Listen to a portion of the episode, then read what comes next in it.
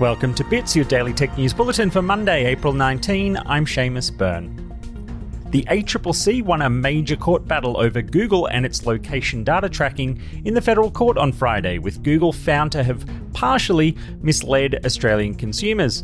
The case by the ACCC argued Google was in breach of Australian consumer law when it continued tracking location data after users had switched off location history on their Android phones while another web activity setting remained on. Justice Thomas Thawley's decision found that some users would have been misled to believe such data would have stopped being collected with this setting switched off, while others would not have, and found Google in breach of sections 18, 29, 1G and 34 of Australian consumer law.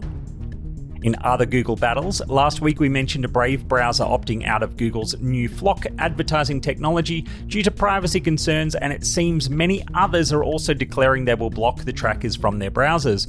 Mozilla's Firefox, Microsoft's Edge, and Vivaldi in the browser space, and search engine DuckDuckGo has also released a browser extension to block it for you.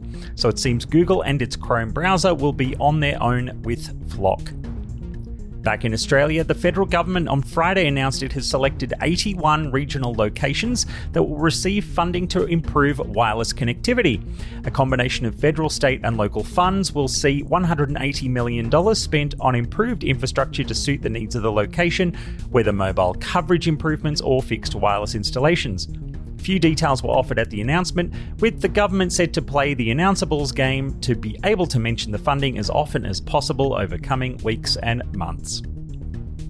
In Environmental Progress Report on Friday, Apple released details of its efforts to achieve a number of its own sustainability goals, from energy programs to changes in its manufacturing processes. The standout detail is Apple claiming a saving of 861,000 tonnes of copper, tin, and zinc ore by no longer including power adapters with its latest iPhones. The decision to leave out a charger came under fire and legal action in some parts of the world.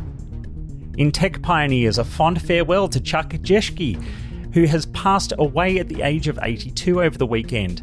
Geschke was the co founder of Adobe Systems back in 1982 and served on its board until last year. He and his co founder John Warnock created the software that built the desktop publishing revolution in the 1980s and the still critical PDF document format. Stories of his death widely speak of a humble and earnest business leader who will be greatly missed by friends and family. In space, NASA has chosen SpaceX to fly humans to the moon once more. An exclusive contract has been awarded that will see SpaceX's Starship carry two astronauts to the moon as part of the Artemis missions. Timing could be as soon as 2024. In video games, Amazon has been forced to cancel the Lord of the Rings game it has been working on after a contract dispute with its Chinese development partner.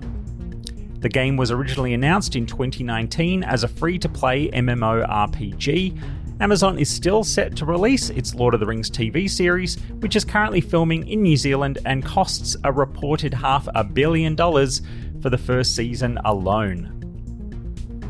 And finally, in esports results, the Nova Valorant tournament run by esports organisation Order resulted in a win for Order's own team, which no doubt made for awkward glances for some, while Order also secured a 3 1 victory in the ESEA CSGO season final against the Chiefs. That is your Bits Bulletin for Monday. I'm Seamus Byrne from Byteside. Thanks for joining me.